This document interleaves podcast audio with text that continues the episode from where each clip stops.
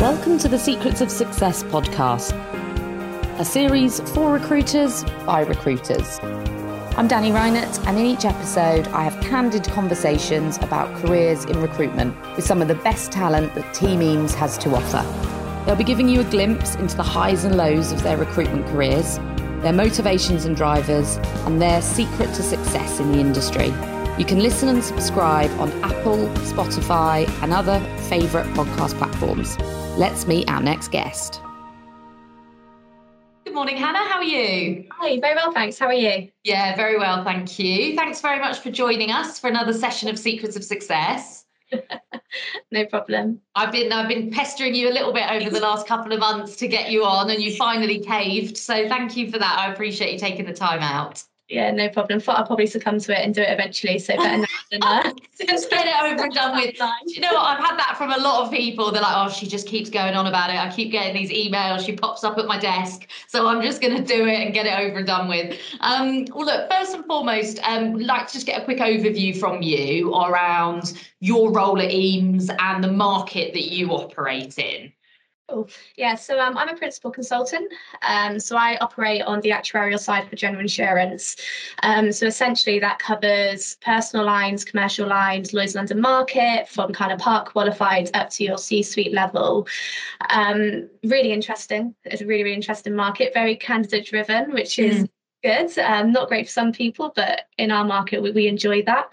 Yeah. Um, and essentially, yeah, we just do all the recruitment on on that side. Fantastic, lovely. And you joined Eames, we were uh, saying the other day, weren't we? Literally a year ago this month. Yeah, I think it was actually a year ago on the second. So yeah, yesterday. Oh so, well, yeah. happy anniversary! Yeah. Happy first year's anniversary. Um, so you joined from another business where you were doing the same market, weren't you? For about was it about three years? You were in another previous role. Uh, yeah, it must have been about three and a bit and yeah i was doing pretty much the exact same job um, obviously slightly different clients but ultimately the actuarial market is the actuarial market you can't really deviate too far from that yeah um, pretty niche isn't it it's pretty specific it's very niche very niche very specific. Um, everyone knows everyone which is good. So it's really about building those relationships and kind of maintaining those relationships which is really nice. Um, but yeah pretty much the kind of same role Excellent stuff. So you joined us as a, as a senior consultant, and within that year, you've already been promoted to principal, which is fantastic, um, and obviously shows us that you've had a great start. And, and for, what I want to understand a bit today is kind of your top tips for people in terms of moving as an experienced hire, because it's it's different to kind of moving as a as a as a junior or taking your first role in recruitment. So what did you do to kind of set yourself up for success? Success landing at Eames and, and putting yourself on that really positive trajectory in terms of your billings? Yeah, I think it's it's all about trusting the process and trusting what you do is going to provide the right outcome. So in my um, previous company, my old manager used to say, trust the process. If you're making the calls, if you're getting the CVs in, if you're getting the interviews, ultimately it will lead to a placement. Whether this call is something you made, you know, three months ago, it is going to help you in the long term. Um, so I think that's something really important that you need to bring over as an experienced consultant is remembering that everything you do will it will result in a good a good positive result, whether that's a month down the line, three months down the line, six months mm. down I've just got to trust what you're doing is the right thing and continue kind of your your success. Um, I think that was really key, uh, particularly with kind of coming into a team which was very well established and everyone mm. was doing very well to begin with. You kind of want to get to that level ASAP, but you just need to keep trusting that you're doing is the right thing. Yeah. Um, ultimately, you will get there. It might just take you know two or three months to get your billings up. Yeah, absolutely. Look, I think there's a couple of things there that I'd like to go into in a bit more detail because I think the point you've made there about trusting the process is so important because I think, um, and I know I, I failed to do it a little bit when I was a recruiter and became more experienced. You can start to miss steps, can't you? And think, well, you know, it, it's not necessarily a conscious thing, but you start to maybe get a little bit complacent, maybe a little bit cocky, that you don't need to hit all those KPIs and follow that process with the same rigor because you know what you're doing and you become an SME in your market. So you kind of miss steps, don't you, sometimes? But what you're saying there is make sure you kind of really still prioritizing that process and nailing every step of it. Yeah, exactly. So make sure that you're still doing those um, kind of warm candidate calls. Make sure you're keeping in touch with the right people. You know, even small things like if you've done a placement, um, you know, two years ago, catch up with that candidate. Make sure they're still enjoying it. They might have leads. They might be hiring. They might want to move again. Mm. Um, it's it's little things like that. Like trust what you're doing is the right thing, and ultimately, whether that's three months or six months down the line, you'll um, hopefully have a few good billings to put on the board. Absolutely, and you have done so. Absolutely, proof's in the pudding, right? Um, yeah. That's another really interesting point because I think one of the things that we um, we've recognised ourselves on perm uh, uh, sometimes is that we don't do as much of the follow up, the post placement follow up as much as we would like. So there can be the mindset sometimes of right, I've placed that person now, they're in a permanent job. I can't take them out of that role because obviously that's with a client of mine and, and that's, you know, that's that's not appropriate. So I've placed them now. And you kind of almost forget about that person a little bit sometimes. And it's like, well, that's someone you've built such a good relationship with, isn't it? So it's really important in terms of keeping in touch of, with those placed permanent candidates, just as important as, you know, I worked in the contract market. We're always on top of our candidates that we've placed because we're going to move them again. But you, you would say that keeping on top of perm placements is, is just as important. Well, definitely, definitely. I mean, if if your career and your your long goal is to be uh, in recruitment for you know 10, 15 years, if you're keeping in contact with people you placed at the beginning of your career, you can maybe get two or three moves out of them easily. Mm. And not just that, but if you're keeping in touch with them, you're still learning more about the company they've joined, you're building that relationship.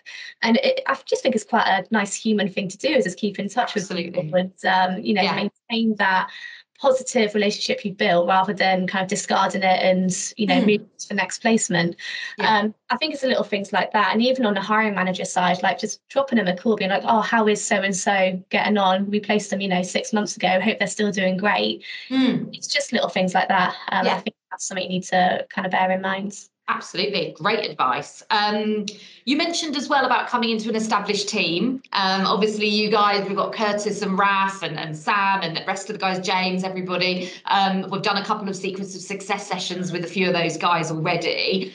Um, you met the team, didn't you, as part of the interview process? How important is it when you're making a move in recruitment to not just meet kind of head of people like me and James, your manager in the interview process, but the wider team that you're going to be a part of as well? Oh, so important, so important. I mean, not only do you get a, a good vibe of what Eames is all about and, um, you know, what the culture is, but you're going to be working with these people day in, day out. Mm. So you need to make sure that one, you can bounce off each other, particularly in a niche market where we're sharing candidates and, you know, we're we're always giving each other different ideas on how to, um, you know, secure the placement or, um, you know, business development, things like that. You just need to make sure that you you're on the right track and you all want similar things. Mm. Um, but I mean, they're fantastic. They're, they're so good at what they do. So it was a little yeah. bit nerve wracking coming into the role and seeing uh, how good they all are.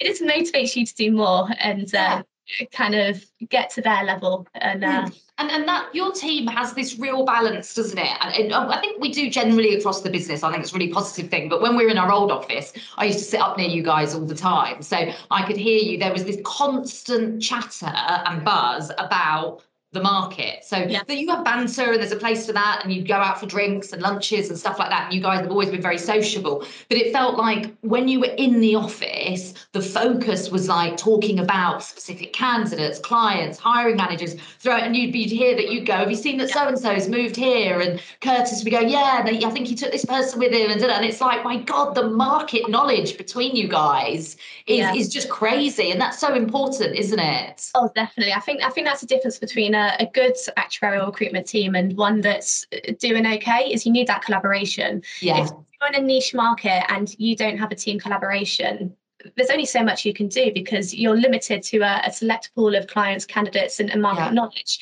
Whereas if you're always sharing, you're always kind of communicating, it just makes your life easier and it makes the job easier and it's, mm. and it's mm. fun as well. Um, yeah yeah it's, it's really important really yeah important. and it's not an easy balance to get right because you're all very driven you yeah. all want to hit target you all want to be big billers like you say they, they our actuary team big big billers so very competitive and want to be excellent at what you do but at the same time really collaborative, share candidates, support one another, share market knowledge. That's quite a hard balance to get right, isn't it? To find both of those things in, in one team. Yeah, it is. It's really hard, but um, I mean, Eames does it fantastically, and I think they do it well across all the teams within the business. Mm-hmm.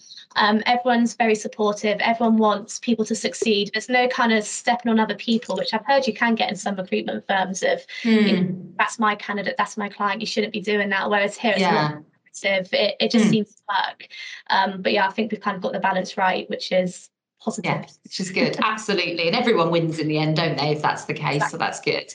Um, so kind of going back to when you were in that mindset of I, am going to move roles, I've decided I'm going to look. Um, what were some of the main considerations? You know, what were some of the drivers for you you wanting to look for something new as an experienced person that was doing well, you know, knew their previous employer well? You've always spoken really highly of your previous employer as well. Never heard you say a bad word about them. So uh, what what were kind of the considerations when you decided to move and what were the things that you were like absolutely that's what i'm looking for in my next role yeah i think in my previous firm it was it was fantastic. Like everyone there was was great. Everyone there was was top billers. It was it was a good good company to kind of start my career. Mm. um, what i started to find was i felt as though i couldn't reach my top potential. Okay. and what i meant by that is um, I felt as though I needed a, a, team around me that was slightly bigger where I was, uh, a company which was doing kind of more vertical um, recruitment rather than just doing actuarial. And I mm-hmm. thought that would benefit me in terms of people having underwriting, having claims, you know, having a Hong Kong office. Yeah. And it was that that really got me excited about Eames um, mm-hmm. and made me realize that there was more that I could do with my role and I could really progress my career to the next stage. Yeah. Uh, that was probably one of the main considerations. And then, um, secondly, it was more kind of progression path. I wanted to have a, a clear kind of pathway up to kind of the next step. And mm-hmm. I felt so.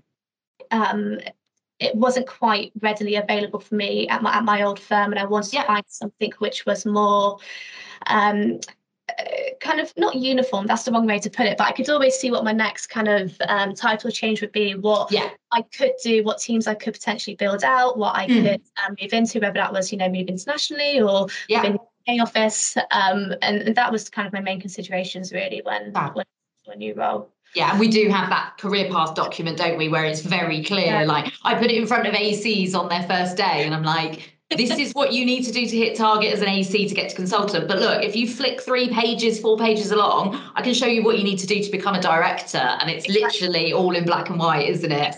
And I think I think that's really nice because in recruitment you can get quite lost in the billings, and you can think, mm. right, billings is the only thing that's important. Um, I want to make money because money's great, but then you kind of forget about the whole progression and feeling as though you're always on to the next step and the whole kind of promotion yeah. stages.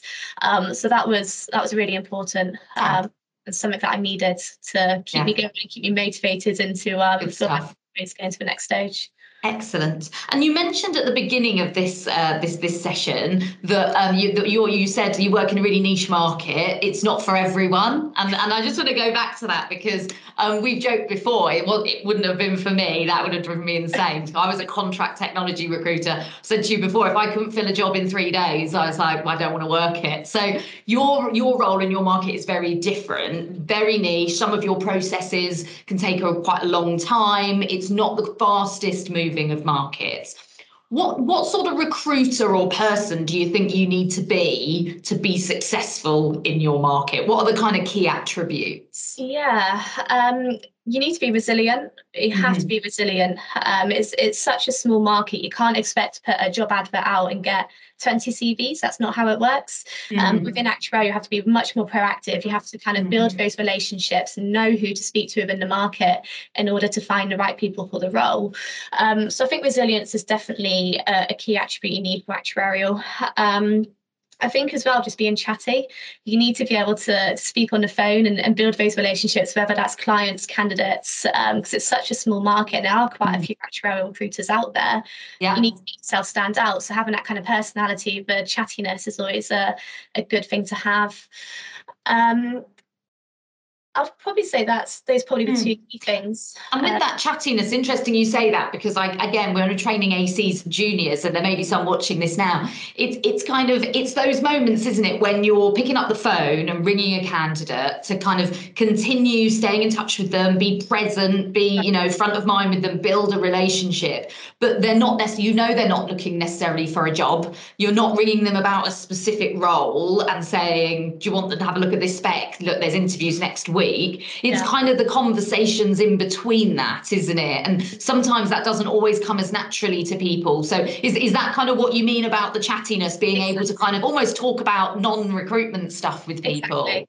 Exactly. I mean, some of my placements I've done this year have been about three years in the making. And these people, they know me, I know them, I, I know kind of what's going on in their lives and know what's going on in my lives. And, mm. and that's what I think probably makes our market slightly different in terms of it being yeah. quite niche. You need to maintain those those relationships, um, and you, you, just need to be there and, and, listen to people, and not just kind of sell, sell, sell. Um, mm. there's, there's, a lot to it on our side rather than um, kind of making a placement from day one. It's more of a long, withdrawn process. yeah, say. and if you're just focused on quick wins, you're not going to build a desk and a brand and, and be successful in such a candidate driven niche market are you it, it has to be about capitalizing where you can on quicker wins obviously yeah. to be commercial but it's the, the medium and long term burn as well isn't it that you need to constantly kind of have going on in the background yeah i think that's the best way to put it is um, you need to have that kind of long burn um, kind of chats going on just so that your desk doesn't kind of fall flat after six months. You want it to continually mm. keep building and um, you're maintaining those relationships. Excellent, lovely. Well, look, Hannah, that was all my questions. Loads of tips for people to take away in there. Thank you so much. I really appreciate you spending the time with us today. No problems. Lovely to speak to you as well. You too. Take care. Bye.